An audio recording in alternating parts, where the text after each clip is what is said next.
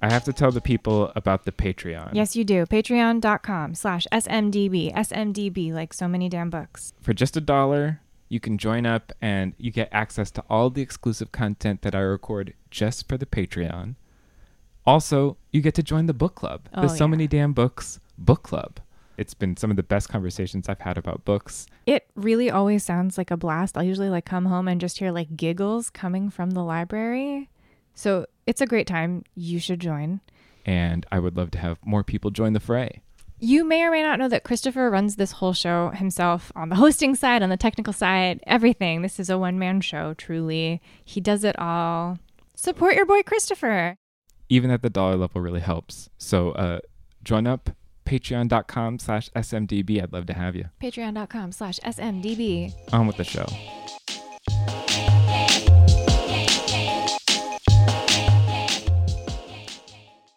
My producer told me that if you smile while you're speaking, no matter what you say, it adds a bounce to it for the NPR listener who just then just has to listen a little bit more because they're excited about what you're talking, even if you're talking about children being run over by a steamroller and they're being rolled to pieces. Okay.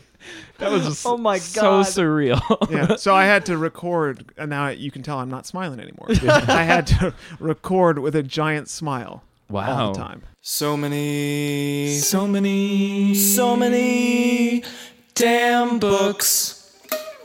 Welcome to So Many Damn Books. I'm Christopher. I'm Drew. and today we have Rosecrans Baldwin in the damn library with us. Thanks for joining us, Rosecrans. I am very damn happy to be joining you today. Yeah. Um, we're so glad to have you. Um, you are a writer for an, a, a bunch of different online magazines and, and, and in print magazines as well. You've written for GQ, places like um, places like that, as well as you wrote the novel uh, "You Lost Me There" and the memoir "Paris, I Love You, But You're Bringing Me Down." And you are the, most recently the author of "The Last Kid Left," coming out now. It's out now.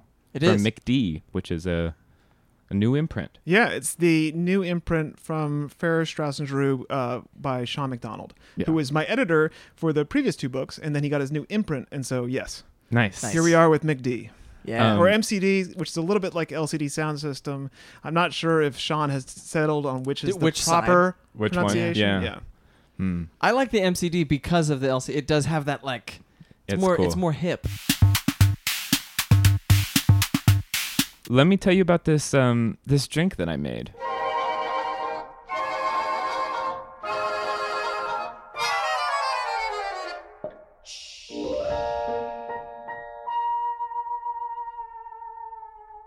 For the for for you, uh, inspired by Last Kid Left. This is the California Sunrise that we're drinking. Um, it's tequila, orange, fresh squeeze orange and lemon juice. It's really important that you fresh squeeze your juices. I think it's pretty safe to assume if Christopher's made a cocktail, it's probably fresh squeezed juice. Am I allowed to mention though? And I probably am just interrupting because I've had two of them so far, and both are delicious. That there is also sort of a homemade syrup in here. Yeah, Right. Yeah, That's Which that's had what in it? So I had a um, it's a hibiscus and pomegranate syrup that I made. Yeah. So the hibiscus um was that that actually was that came created and I didn't have enough of it, so I made a pomegranate syrup to sort of um, m- be able to make some more drinks for Well, us. it was scrumptious. Yeah, I mean, yeah. it's a relatively hot day in New York City. Yeah. today, Yes. And this kind of hits the spot. And you reached out to me ahead of time, so asking if I had any liquor suggestions, and I Said- threw out tequila. And what's the name of the cocktail? It's the California Sunrise because these uh, this book, your your novel Last Kid Left, uh, there's a there's a star-crossed couple that believes they can escape to California, and everything will be happy there. And as someone who grew up, you in California, you know that's a lie. yeah, you. it's, uh, California does make it a little easier to be happier than some other places. I live in Los Angeles. My wife and I have lived there for three years, and we still talk about the weather to people. yeah, it's impossible not. Well, everybody, everyone loves to talk about the weather in Los yeah, Angeles. And there's a joyful naivete about moving to Los Angeles. You sort of you don't get dumber, you just get a little bit more dazed. You know, so Oh. forever people thought that all the potheads lived in Southern California, and now that we're all potheads, Yeah. right? As the Yeah. legalization sweeps, you know, the world, it's more that we just have so much sunshine that It are just we're a little your brain in a different way. And I don't. I'm not a pot smoker. I'm just a little bit toasted all the time. I like talking about the weather when it rains. Okay. I couldn't resist. let's uh, let's talk about what we bought now. Yeah.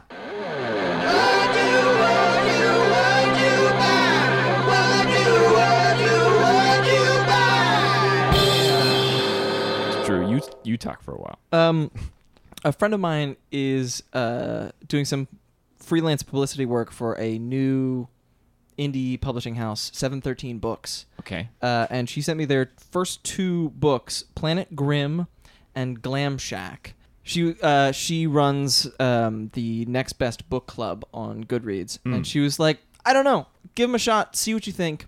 And it's always just, it's fun to be in a place where people are like, "Hey, I know enough about your taste. I'm gonna take a shot." That's cool. That's really Uh, awesome. So I'm I'm excited to dip into them this summer, and I'm gonna do the thing of going in completely blind. I'm not gonna read any of the press stuff. I'm not gonna look at them on Goodreads. I'm just like gonna pick one up at some point. I love that. Yeah. It's just sort of a passion read. You know, Yeah. just go for it. Throw Yeah. yourself into it. If it doesn't work, it doesn't work. Yeah. Um, do you want to go? I'd, ha- be, I'd be happy to go. I'm going to, I think a lot of people who may know my name before having been introduced by you may know me because of the morning news. So this Oh. is this oh. online zine that Andrew Womack and I, and then a lot of people have worked on Yeah. since about 1999. And in the uh, celebration of online, not online, but uh, indie publications, I'm going to go with a little magazine that uh, they were supposed to send me a copy because I have a subscription. It didn't arrive in the mail because I recently changed my address. So I went out and bought it. It's called Racket Magazine. Oh. Uh, Cool. It is this cool new uh, indie sort of beautiful print object that's all about tennis with nothing to do with tennis as a preppy, you know, fancy country club sport. Everything that is other than that that has to do with tennis is in this magazine. So there are short stories, there's beautiful art, there's stories about how French players always get crippled after like a semifinal round and can't win anything. There's, you know, huge tributes to Serena Williams. It's just this awesome thing that celebrates a sport that I love and leaves out all the stuff I hate about it, which is like when I was my mom enrolling me in sixth grade into a tennis camp one summer, and it's like super starchy and these annoying jockey guys that are beating the shit out of me, and I'm like, let me go skateboard. And like now that I've come back to it and found it as an adult, it's like, oh, what a cool world. So Racket Magazine, I'm Racket. digging. Yeah. Cool. I remember they did a they started on a Kickstarter, I Yes. believe. Yeah. Yeah.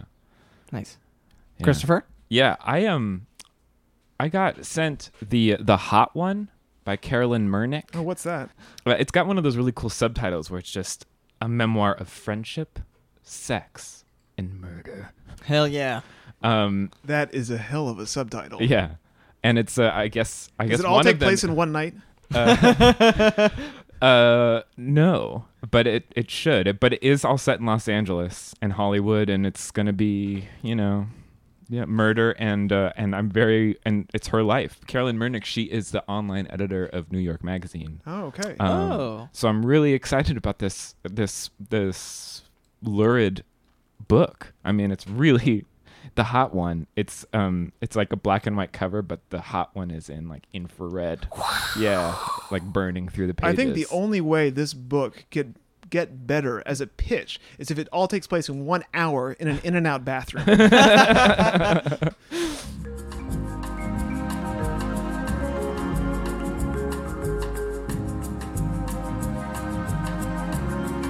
Uh, the last kid left. Yeah, the Yeah. last kid left. Let's talk about your awesome novel. Um, Right. And do you want to give us, or the listeners, since we read it, but li- some of the listeners might not have. Do you want to talk about what? I'd it's love to talk about it.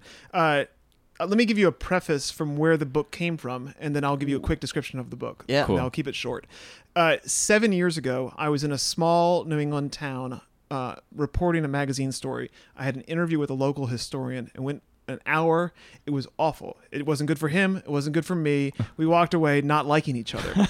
but as we did, he said, literally as an aside, a toss comment, "Hey, by the way, did you know about the big scandal in our town?" And this is, you know, it, come on, like really teeing me up. And I was like, no, what's the big scandal? He said, oh, I can't talk about it. it's like we went from a bad interview to a bad tease. You know, like the hookup is not going to go well. Uh, so he said that something had happened in the 30s. I could look it up for myself. There were still people whose families had been involved in what happened. He would not want to bring up their names. However, he gave me one pointer. Look at Life magazine from this year. See if you can find the issue. That will tell the story. So, a couple weeks later, inspiration from heaven arrives via UPS con- from eBay. And there is the Life magazine. Uh, and in the center of it is a feature two pages, 22 photographs uh, late 30s, a 19 year old kid from uh, northern New England winds up in New Jersey at the beach with two corpses in the back of his car. Uh, the police bring him in. He immediately confesses to a double homicide. He says that in his small town, he had gone over to the home of the local doctor and his wife. It was a home invasion gone wrong. He meant to burgle them bad things happened, threw the bodies in his car, drove around New England for a couple days in a drunken fog trying to figure out where to ditch the corpses and parked in this little seaside town. So he is schlepped back home. Suddenly we're going to put him on trial. And then everything starts to spiral out a little bit more because the kid's confession doesn't make sense. And more and more people around town are pulled into the story, uh, particularly his underage, at the time she was 17 year old girlfriend and the girlfriend uh, happens to be the daughter of the county sheriff's deputy. So Whoa. this is explained in the captions of 22 photos in a two-page spread in Life magazine. And I, after that, honestly could not look away from it. I mean, this is seven years ago, but I remember that sense of discovery, being like, "What am I staring at?" Um, now, at the time, I knew I wanted to write about it. I didn't know what I wanted to write about it, but I thought, here's something that could be fiction. And so, what I decided as a game, as much as anything, is that I wouldn't learn anything else about the story beyond those 22 pictures. That I was not interested in doing a true crime piece or finding out what actually happened. It was sort of like, here's the inspiration, use this, construct the rest. So I tried writing it as a historical novel. I've never written a historical novel. It went like crap. I mean, I couldn't do anything that felt unique or fun or whatever. Um, and after months of that, something, my obsession with those pages had started to shift because 22 photos, and I'm drawing a box for the listeners. I'm drawing a box for these guys to try to outline this two page spread. Uh, a quarter of the real estate, so one half of those two pages, is a sidebar about the girlfriend. And it's these photographs of her in which the press, because the press latched onto this case, it was a dry summer in the media. Stalin was getting up to like minor shenanigans, not like bad shenanigans. Sure, sure, you sure. know? Uh, and the press at the time flew in from New York, from San Francisco, from Miami, from London, and decided that the girl was a sex object. So it's unclear how this happened because I only have my imagination to put it together. But the pictures are of her in a bathing suit on a lawn. I mean, this is there's no reason for her to be in a bathing suit unless she's out caught suntanning. There's another one where she's holding up a newspaper with a lurid headline, and I would tell you what the headline is, but it would give away part of the plot. Uh, there's another one of her on a date. Which makes no sense because her boyfriend, who has just confessed to murders and his confession is falling apart, is being held in jail right now the thing is, the girl is not once interviewed. There's no sense of what she thinks, what she feels beyond what's captured in her face in these photographs. One of the biggest photos is of her almost as a silent film star. And so I got really taken with it. That's and that awesome. Yeah. that led me to this idea that this isn't a story locked in the 30s. This is Greek drama. This is 2017. This is Tumblr. This is, you know, a Terrence Malick movie. This is a piece of fiction that I read when I was a teenager about a crazy love story that matched the emotions that I had as a teenager. You know, and also as a teenager when no one gives you any credit for having emotions. Yeah. Everyone's just like, "Oh, you're a teenager. You're just hormones looking to jerk off in a truck." And I'm like, "I don't own a truck." But the point is, once I once it clicked for me that this could be a story set now, everything opened up. And uh, granted, it took me six years to like get it all to open up, but that is uh, the story. So now the last kid left is taking the inspiration of that story, setting it now, and then I just went everywhere I could with it. Yeah. And that's fantastic as far as a summary of this book. Yeah. And it's also very true. You really did go everywhere with it. Patreon listeners will know I often read in bars. And I, when I was reading this book in bars, people would, you know, what's your book about? Yeah, And I would, I, s- I would say um, it's sort of a in cold blood on HBO right now kind of book is was my sort of like ex, ex, explanation of it. I mean, In Cold Blood seems like very connected to this. Is that something Yeah. you would consider an inspiration? Certainly. I mean, I love that book. I discovered that book when I was uh, 19. I think my first year in college. I read that book in a class, and that was actually how I got exposed to all of Truman Capote's work. And I think something like In Cold Blood, if I could sort of smash that together with something like Ethan Frome, where you Mm. have that sense of sort of a a it's you know the great thing about Edith Wharton is that her prose is so propulsive and the storytelling is so tight and you get wrapped up in it. Um, other people have compared this book to Scarlet Letter uh, in terms of like where an inspiration might come from, and I did in an interview with my publicity people. I talked about how much I admire that book, and that's certainly true. But I don't. That book is very difficult to read. It is many times that it is just hard to like stay with it versus the Edith Wharton books, you know, and Ethan Frome is just coming to mind, but there's one I'm forgetting right now that's set in New York society uh, about this young woman who sort of gets tr- this big downward spiral. In any case, Ethan Frome, here you have small town New England, which is something that I know, particularly like the side to New England that people don't see. When you live in a small New England town long enough, and currently people con- dealing with the heroin epidemic, Yeah. people dealing with copper stripping and you know industry disappearing and agricultural failing and all the rust belt towns through Vermont, New Hampshire, Maine that you once had textiles supporting them, uh, and now just have tattoo parlors and you know antique shops. I wanted to see that world, you know, in a novel because I knew that, and I was like, I want to see that represented more. Um, but yeah, so certainly in True, in Cold Blood, where you've got just that very gripping story where it's about the people as much as about the crimes. And I and I think that um the the main kid the kid character who the one who uh, confesses to the crime Yeah, at the Nick. beginning Nick is Right. it has sort of like a there's an analog or something to to the um to the younger kid I'm forgetting their names in In Cold Blood Uh, Uh, I the- don't remember the younger either. of the two guys Yeah. um who's like constantly just chewing aspirin the whole time in, in his in his prison um that's I don't know like I I was thinking about them a lot I thought they were sort of echoes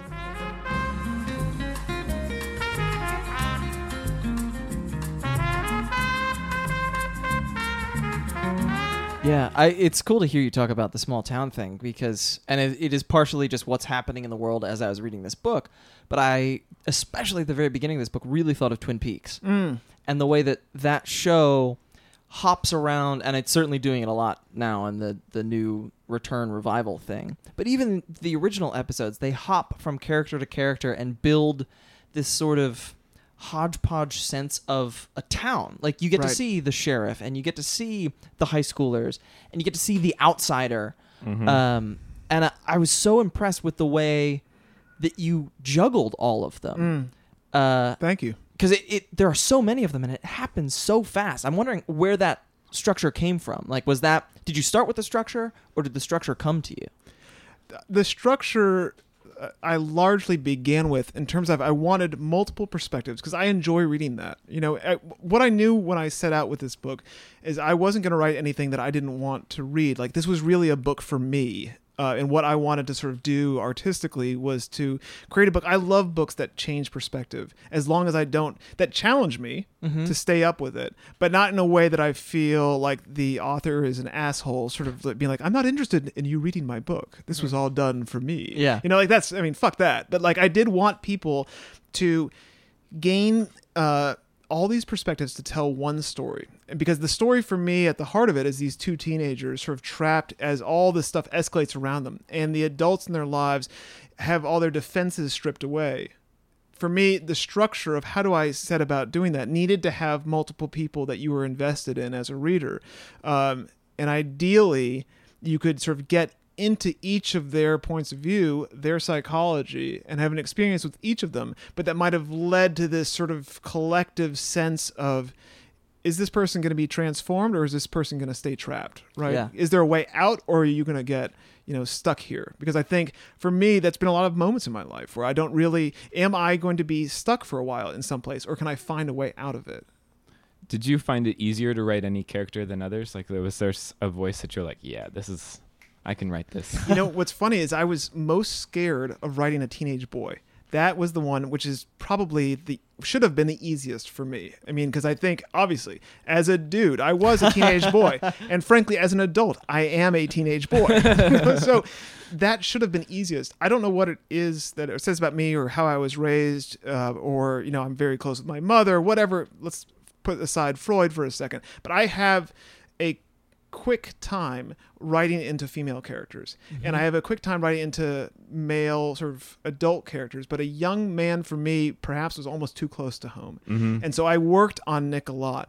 And it wasn't until i started to let go with nick that i decided that i wasn't going to be so precious about trying to nail it and like really go back to shit that i was ashamed of you know? Mm-hmm. When i was Yeah. 16 19 and i tried to i would close my eyes this is going to sound silly for a second but i would sit at my desk close my eyes and force myself with my eyes closed to write down the things that i am most embarrassed by from those periods. Because that for whatever reason lingers for so long and stands out mm-hmm. and those the names of those girls you know like just sort of are there Yeah. haunting me. And I, i'm sure i will remember their names to my death. But that is something I didn't want to write about that. And yet, once I started telling myself to do it, Nick started to come out. And then Nick started like, oh, shit, here's my way in. That's that's really interesting. Nick Nick felt um, remote to me, and I think that was partially because he's he's such a he's really violent. He's a violent Yeah. character, and um, his confession and and all of that notwithstanding and, and of the plot, but he he has a lot of violence, and it seemed like he that like that that um motivation is mysterious or Mm. that seemed like mysterious throughout the book like the the um the instinct towards violence is something that seemed like completely unthinkable Mm. um is i mean th- that's just a comment that's not a question at all I, th- I think for what what connects for me in that is that so much there's a lot of pressure on teenagers to behave a certain way. And i know that i had a lot of anger as a teenager but i couldn't necessarily i didn't have the guts to necessarily rebel against it. And so what i did was sit on a lot of anger. And that's kind of the background in the family that i come from. There wasn't anger wasn't really an emotion that was permissible. You know that mm. was something to be come inside. So how does it come out? In my case as a person it would come out in creatively like writing poems or writing fiction. And then i started to think how else could that come out? And it could come out in violence. It could come out in obsession. It could come out in you know this intense sort of attachment to someone that you feel like they get you when no one else does and they're the person that you can mm-hmm. hold on to to connect yourself to when the world seems to be falling apart underneath your feet yeah because I wanted his relationship with Emily to be that even when people critique it and not kid teenagers for having that kind of love doesn't make it that happens all the time you Yeah. know, with Yeah. kids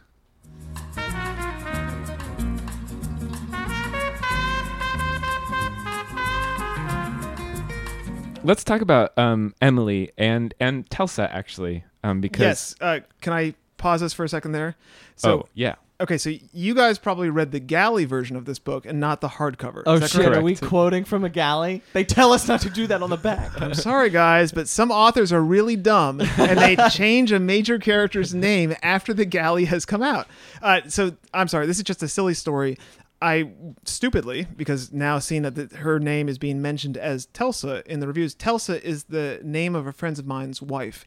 And I dawned on me too late uh, who has nothing to do with the character in the book. It's literally like her name in knowing that I had an Indian American character. This was an Indian American friend of mine whose name I just loved because there's this terrific sort of ripping sound to the th of Telsa and it just like, okay, I'll use her name. But I forgot to ask her. And I realized, what if she read that in print and thought, oh, wait, this character is based on me? And it has nothing to do with her. I mean, this, she's a cardiologist, you know, who's like, has nothing to do with a freelance journalist in New York City. So the point is, I changed the name. I changed it probably too late. The character's name is Leela. leela Yeah. leela Sorry, guys. no it's okay I have a confession. I read the finished copy. so only me Yeah. Cool Sorry. No, cool. I wanted to air that though. Oh, wait a second. So I didn't have to do that whole confession? no you did because i didn't get it We just could have Um, thought you were confused. yeah, we could So- have Who both is been this like, Telsa character? oh, interesting. Huh. let's just talk about Leela. um, these are, I mean, like, like you were saying, uh, Leela is an Indian American character. Yeah. Um, she also is having a hard time with, like, trying to get her career started, and then Emily, she's a 16 year old girl who um, I mean, I don't think it's much of a spoiler because it's sort of talked about, but she has her pictures of her online. Right. Uh, you know, in in uh, in, In- naked.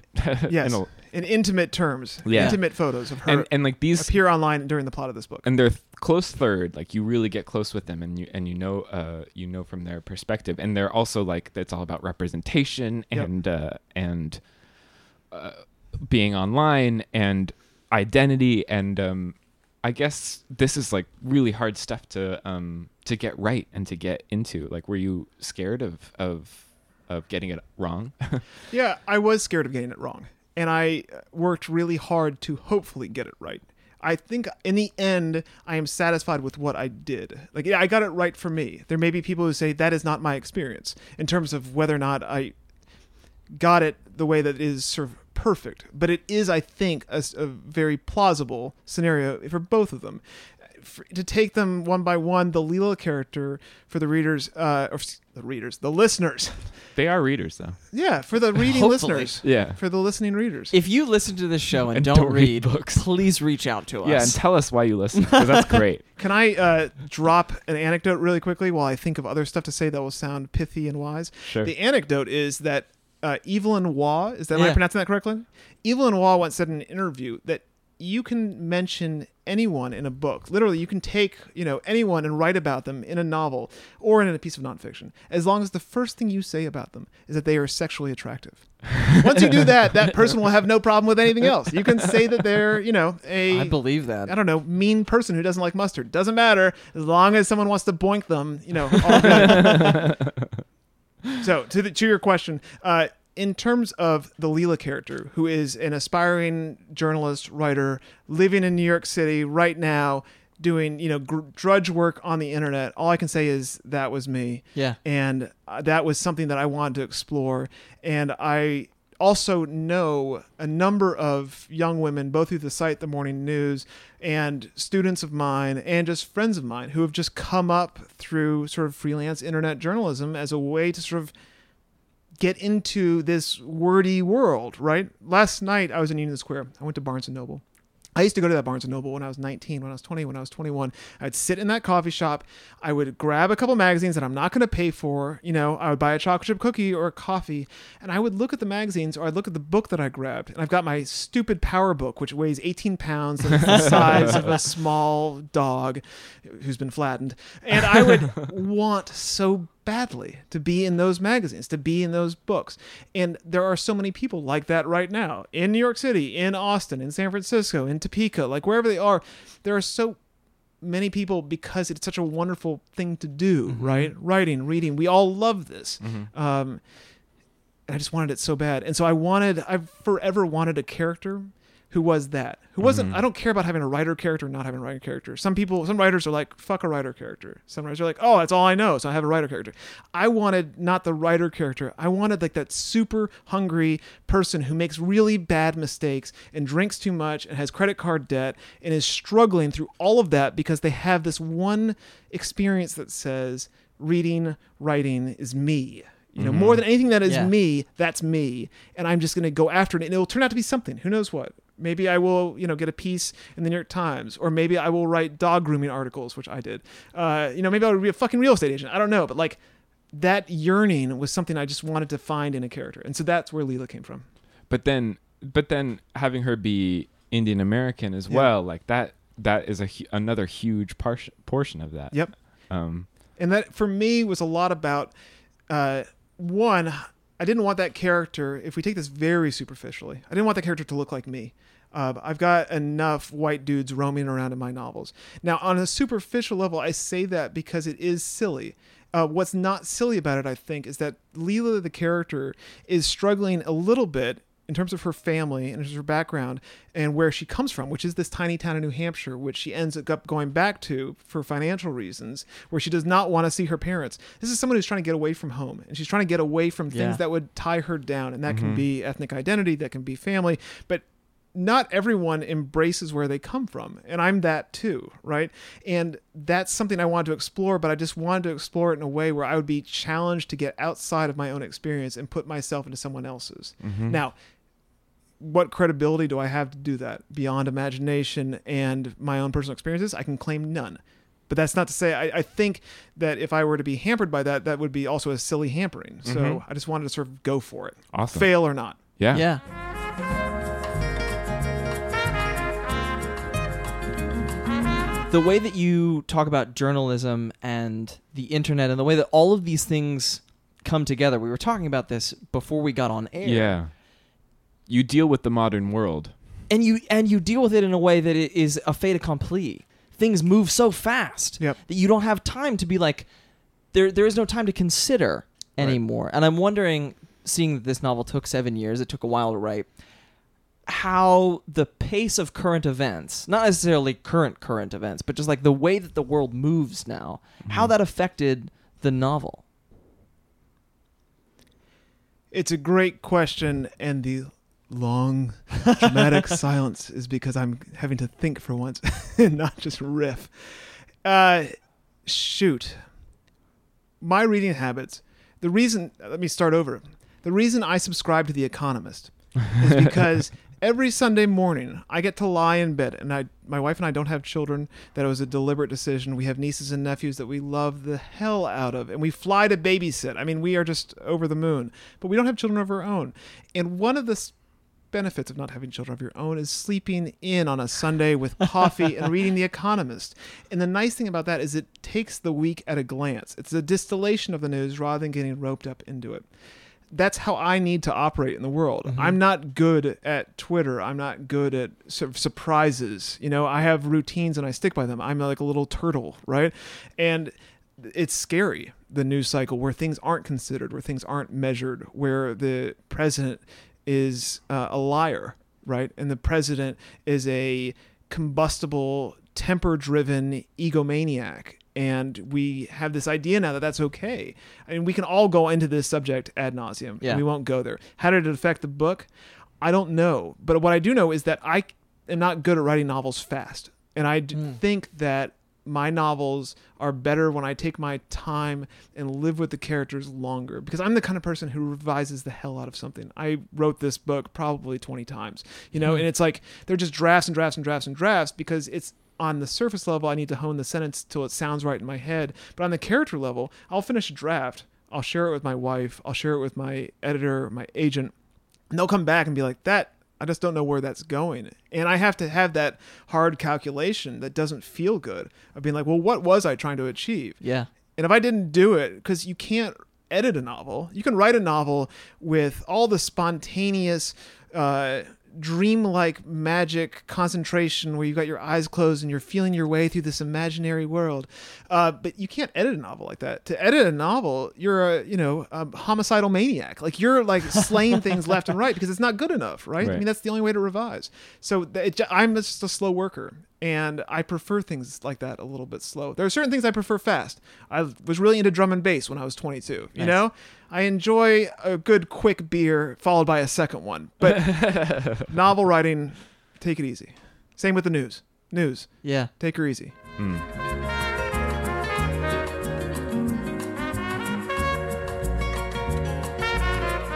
To pivot a little bit, as you mentioned earlier, uh, one of the co-founders of the Morning News, which is how we're here, the Tournament of Books. I know it's so exciting that this is all coming together. in Yeah. this moment. And uh, John Warner, commentator extraordinaire and biblioracle, uh, has never steered me wrong. Wrong has never steered me wrong with a recommendation, Well pronounced. and he he sent me my first Graham Greene, Yeah. which was The Quiet American, oh, great novel. and I read it, and I was just like, "Shit, this is great." And then once on a whim, I just picked up The End of the Affair, and Oh. again, I was like, "Fuck, this guy's amazing." You said I want to read Brighton Rock, and I was like, "Great, another chance to read Graham Greene." And again, I had the same thing of just like, this dude is maybe like the best fucking writer of all time. He's so good. It's quite possible. He's. I can't say enough about Graham Greene. There are certainly bad things you can say about Graham Greene, both for his writing and for his personal life. But Sure. you can certainly say a lot of good stuff. And I will tell you, I discovered him through my wife. Um, the night that my wife and I met, we were at a party in the Lower East Side on a rooftop, a friend's apartment, mutual friend. She had told each of us ahead of time, "Oh, there's this person I want you to meet. They're a writer," and both of us said. Fuck. the last person you want to meet is a writer in New York. It's awful. But we clicked immediately, and one of the things my wife asked me, she's like, "What are your top five books?" And I was like, "Whoa, okay, let's play this game." And in her top five was The End of the Affair by Graham Greene. I had never read a single book by Graham Greene. I read The End of the Affair, you know, within that week or something. And I, I'm now a completist about Graham Greene. I've read everything. The only thing I haven't read are these massive uh, biographies that have been coming out that where Yeah. this one writer tracked his entire life by actually going in his footsteps and going everywhere that Graham Greene went. Uh, the end of the affair, I'm just going to throw down and say is for a while was my favorite novel. I mean, it really did do so many things for me that are what either I aspire to as a writer, but also what I want as a reader are in that book. I've now I've read it probably five or six times. The last time I read it, I was like, I can't read this again. And there's something about getting older. I'm 40 getting older, it's now too upsetting to read that book. The pain that those two characters go through, multiple characters go through, but the primary, the protagonist, the man and the woman, uh, what they go through is now so upsetting to me that I'm, I don't want to read it. I actually find it un, not uncomfortable. It is a lasting, uh, like, like sort of just bummer to go Yeah. through that book. not because the book is like- not a downer. It's like a wound. I mean, it is a beautiful book, Yeah. and it's like throw yourself into it. But what they have to put up with, I mean, the disappointment is just so intense. Whew. Okay, so that's over with. Let's talk about this Bright- book that I recommended Yeah. to you guys Brighton about Rock. Pinky the gangster. Yeah, So- the teenage sociopathic gangster. Oh, what a bastard! Played by Cillian Murphy in my mind. You know, uh, I there- had never thought of that, but that is a good casting. The whole time I was just like, I know you. yeah. Uh, did you know they did a recent adaptation of this with Helen Mir- Mirren playing Ida? No kidding. And Oh, I shit. really You should explain for the listeners who Yeah. Ida is and how she foils Pinky's plot, as So it were. Ida sort of just like uh, kind of gets um, incidentally caught up in this in this uh, plot of of what's going on, and she just she's just a good person. Like she stands as like the a force of good. not an easy life, Ida's life, but a good person nonetheless. So she has sort of seen the salt of time, you know, and it's wearing a little bit, but she's still like this force of. And we also should say, I mean, that we're on coastal England, resort town, seedy. Yeah. Uh, there's like petty crime. Is that why you candy? brought it to us? Is That like is exactly the the, the seaside town. I, so this is entirely, honestly, 100% the inspiration for the setting of the book. I wanted to do Brighton Rock in coastal New Hampshire because I invented a town for the novel called Claymore. That place doesn't exist. There is no coastal town in New Hampshire that, in like in my oh, book, son of a. uh, He that has that like just- coastal mountain setting at the same time. Fuck yeah, in my it's all right. man. It's all right. You got me though. Did I? well, I- You did in a way that like you convinced me Yeah, you. Yeah. that a thing that I like knew. What, what you don't know is I have an email thing of uh, Drew being like, "When are we going to Claymore?" I'm just like, well, right now, I want the listeners to know that I'm giving you a very sympathetic face. and when I walk out the door of your studio, I will be fist pumping. Yeah, very good. Yeah.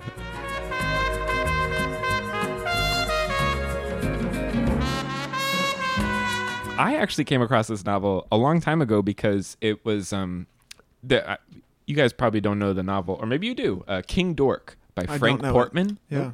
Um, it's a Frank Portman. He's a he was the lead singer of a band that I'm forgetting the name of, but it was sort of exciting that he decided to write a YA novel, which is what King Dork is.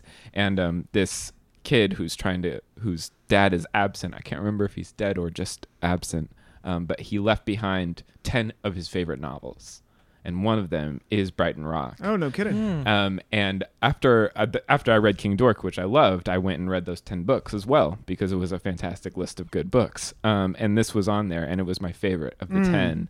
Um, but it's a pincer movement of a novel. Like the entire time, you're just like, there's two things that are going to come together. Yeah. You're just like watching as like the left arm and the right arm, and you're just waiting for them to just like snap shut Yep. and it's it's amazing from that perspective because it's completely like it, it, and it's truly just good versus evil i mean That's like right. pinky is complete evil ida is complete good Yeah. and you're just waiting for them to have a final climactic showdown Right. And Pinky, you know, for people who haven't read the book, is sort of this teenage gangster, very vain, self aware, but not in a way that would make him become more of a moral person. And yet he has these moments that he can't escape as a teenager. They go to the movies right after he's just gotten married to this teenage girl. And there's this heartbreaking moment where the girl wants him to go into this little booth and record a message on a on an LP on a gramophone, Mhm. and they don't own a record player. She'll never know what's on that record. And he goes into the recording booth and basically tells her to fuck off. I mean, he calls her a bitch on the record. I mean, it's, he's a horrible person, Right. right? Yeah. And then he goes to a movie with her, and he can't help but break down crying. And it's like a romantic picture. It's a love story. You know, you can I don't know who's in that picture, but he can't take it, right? So he's the, I think when you run into characters that aren't evil but are as close as a human can get, it is so much more menacing. Like the the the killer who cries at the movie is a scarier killer to me than Truly. Totally. you know some frickin' Stieg Larsson you know maniac with the right car. Mm-hmm. Uh, when I say that because it just it seems like sometimes authors can't help but like give the bad guy all the right accessories, Yeah. as if like, like it's like a spread in It's GQ. the James Bond You know, like, oh yes, well he has the right car. He's Yeah. that bad. yeah. I think it's that's one of the remarkable things about this book, though, and um, is that it's just it's so taut and it's very it's short. I mean, it's quick. It's Yeah. it's a true, and it was um it's one of these books that uh carried the you know how a lot of books when they come out now they have a novel underneath. His had an entertainment. Yep. Mm-hmm. and not for long. So this is one of my favorite things about Graham Greene. He actually would change that policy later in life, but for a while he would distinguish his more s- serious literary fiction, basically also the sort of the Catholic novels, versus things that he sort of wrote that he considered an entertainment. So Our Man in Havana, Travels with My Aunt, Yeah. uh, these books that were sort of I don't know a little bit more fun and light and. Uh, at the same time, the reason he stopped doing it, I don't know the reason that he stopped doing it, but he did stop doing it. And I think it's because publicly, at least I like to imagine, people recognized the wonderfulness of those novels. And they were, you know, End of the Affair may not be one of the great Catholic searching priest novels set in Mexico, but it is goddamn one of his most moving and persuasive, right, pieces of work. Well, and and Pinky is Catholic, and it's like Yeah, that's this another thing- blends the two. Th- it blends the like thriller esque excitement, and then especially in the back half, you really get the classical Graham Greene, like Jed Bartlet quoting in the church Graham Greene Right. Of good versus evil in a very capital C Catholic sense. Yep. Mm. And let's not forget, like at the time, writing. Let's not forget that sounds so pompous, but the point is, at the time, religion, which has faded so significantly now, was a big freaking deal. Yeah. And the idea that you could go to heaven or hell, that there is manifest good and evil, that this is that novels are about something longer mm-hmm. for the human soul than just identity. Because right now what so many novels are about are identity. So much of my book right here is about identity. How do people figure out who they are what they are how do they communicate themselves how do they change over time? Obviously these are interesting and important things for the human experience but the idea that there's something bigger than that i think was what Greene was trying to work through because he had to work through it himself right? Here is a guy self-identified as catholic one of the worst catholics worst catholics to walk the earth you know? Yeah. like Right. Hello prostitute. I am your you know saint this evening. That's a horrible quote. I should never have said that. They strict that off the record. Secretly keep it. Uh,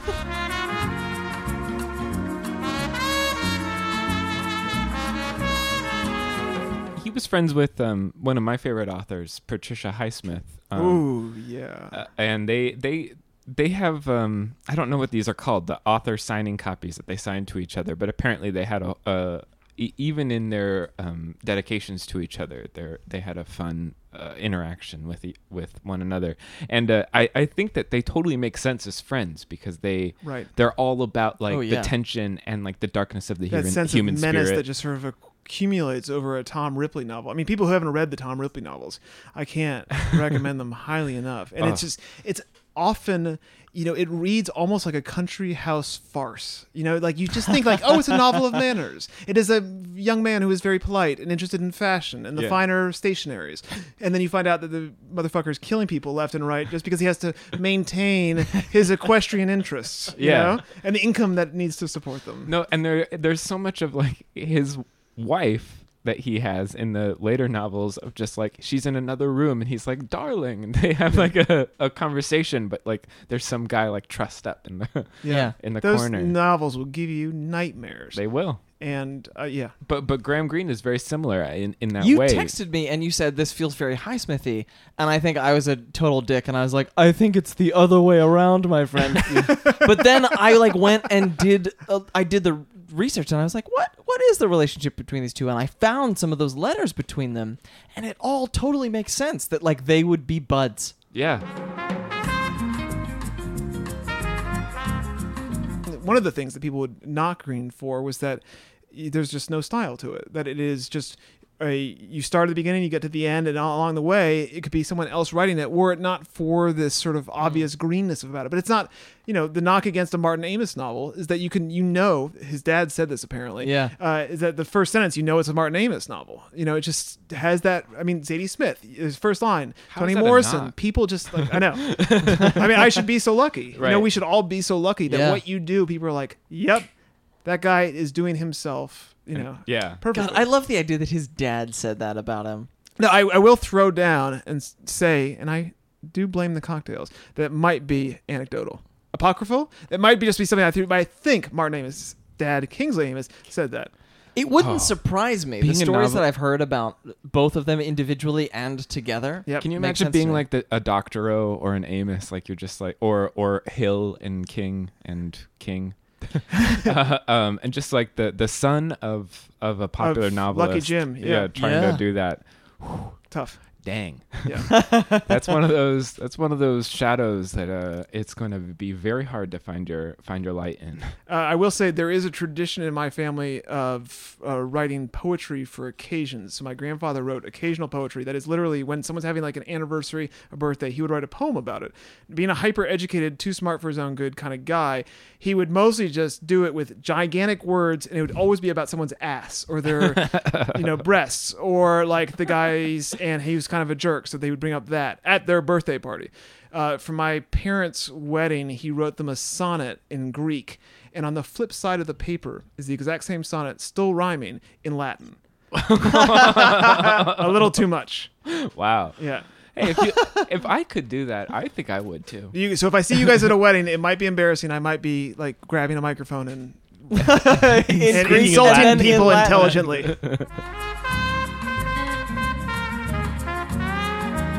So thank you for bringing Brighton Rock, though. I, My It was such such a great book to revisit. Yeah, I really love this thing of just like somebody randomly being like, "Read Graham Greene now," and I'm always okay. Yeah, that's, I will, I will go wrong. forever. Yeah. Um, let's talk about recommendations. Let's recommend a book.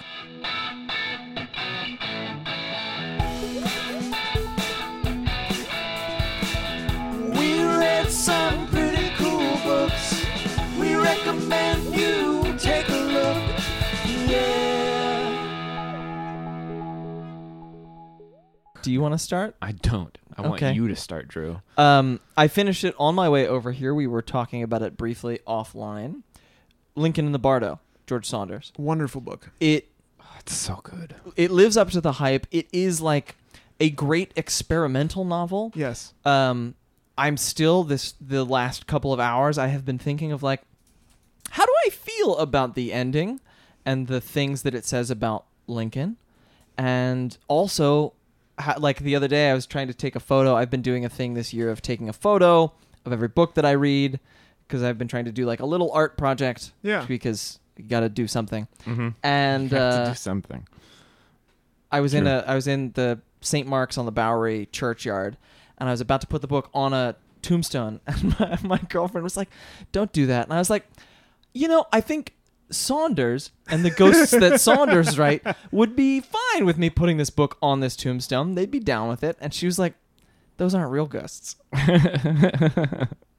And so I've just been thinking a lot about like the reality of ghosts and the way that he presents them, which is unlike anything I've ever seen before. Yes. I was so knocked out by that book. And when my wife and I met, we were long distance dating for about six months. She was living in Chapel Hill, North Carolina. I was living in New York City. And we, this is going to be pretty dorky. Ready yourself.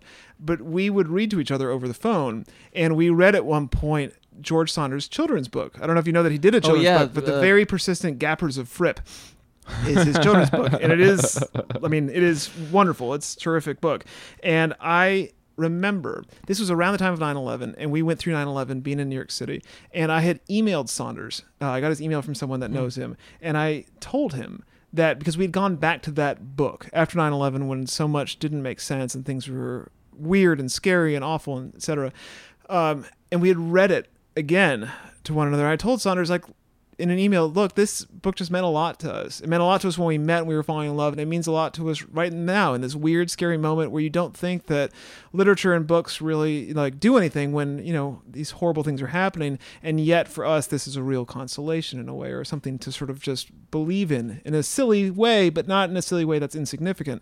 And he wrote back the most charming response to that a day later from his syracuse.edu email address, sort of saying. Thanks a lot. That's great to hear shit is weird you know it's i'm just it's a nice note and i was like man he's also a gentleman like That's what awesome. a jerk to be able to write like that and and also nice. turn out to be a nice dude Yeah. uh, but that book is just a knockout Yeah. I was I was so thrilled. Yeah, yeah, it's uh, it's so good. Um, Well, Rosecrans, do you yeah. want to recommend a book? you know i've been reading Or something. isadora um, by amelia gray she and i are doing a reading together in san francisco in two days we're both on book tour at the same time Nice. Uh, and for Amelia, it's a, and I know her personally pretty well, but having read her books, it's a new direction for her. There is a poetry to it. There is a, it's a historical novel about the dancer Isadora Duncan in the days after the tragic death of her two children, and how she sort of deals or doesn't deal, frankly, with that grief. It's a tricky subject. There is not an adventure plot, you know, with a lot of jungles and buried treasure. Yeah. Uh, but Amelia, uh, Amelia, excuse me, has some pretty insightful and really interesting things to say about grief. And I think, like I was saying, like yes, you can embrace it, and this is what it's like for someone to die who's important in your life, and the idea that it's your children is so much worse. But it's also how do you run from grief? How do you not grieve? How is grieving sometimes not what everyone expects you to do?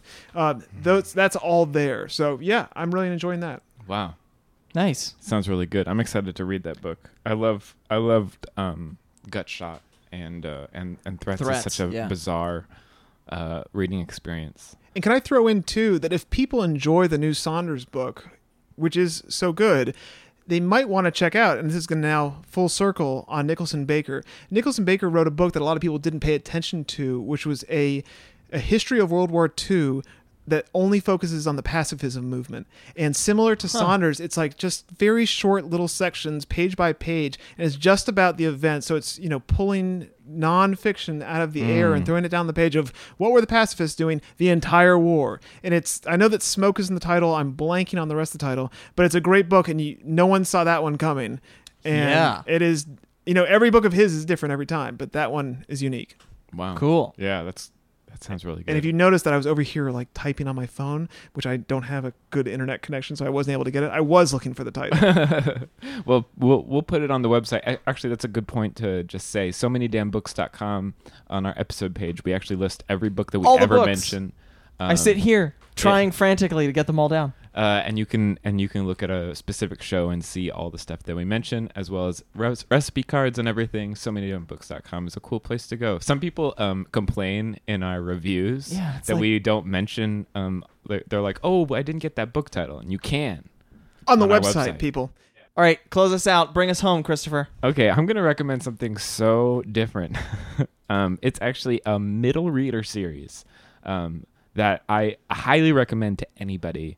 It's about this crazy family. Um, the first one in the series is called Saffy's Angel by Hilary McKay, and uh, and they they follow the family and and each one um, you get multiple viewpoints of the family members. Like there's a bunch of uh, brothers and sisters, and they're all artists in some way, um, and they're the they're they're all related to their mother, who is a muralist uh, professionally, and uh, her their their dad lives in London, but they live outside, and it's just like delightful. Like it's one of these things where you will um you'll read the first one, and then you'll just want to just always be with this family. Get that drug going again. Yeah, and you'll just always want another one and another one. There, I think there's six. Um, Cool. And uh, it, it's incredible summer reading. It's incredible just reading. You can read it to anybody, read it with anybody.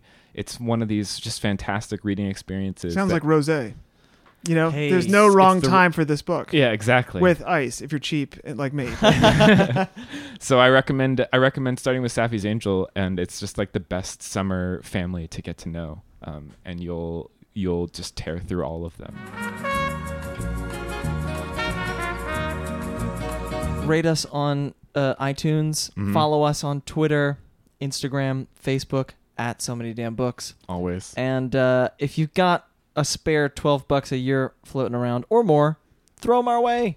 Yeah. Patreon.com slash SMDB. Just one dollar a month pays for hosting for a month. Yeah. Um, if you do that, so uh, take it costs about fifteen bucks to to host our show for a month, and uh, it'd be that's what your dollar a month goes to. Don't worry about math. We're readers. Yeah. And I'll tell you that hosting, as in like you had me here and you made me a tequila cocktail.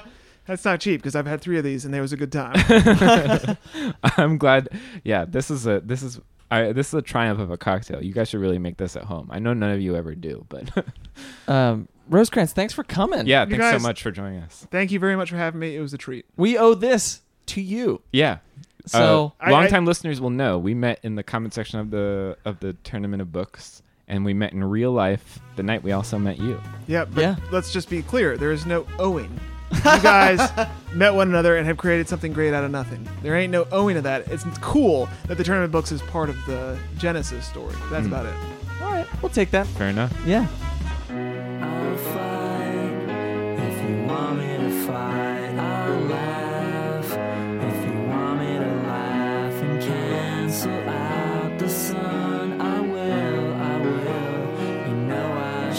Well, I will Yeah. say, if let me jump in on that for a second. The book recently got a very nice review from NPR, but the headline was something like, "This is the beach read for people who like to stay indoors." yeah, it's sort of like it's it's the beach book for people who are afraid of the light. And I at first didn't know how to take that. Uh, right now, I still don't know how to take that, but I'm going to embrace it. Yeah, you know? I mean it. It's it means that it's super readable at the very you know. At the like- and very it is least, a good pitch right. because there are those people who are like, you know, I was looking for that. so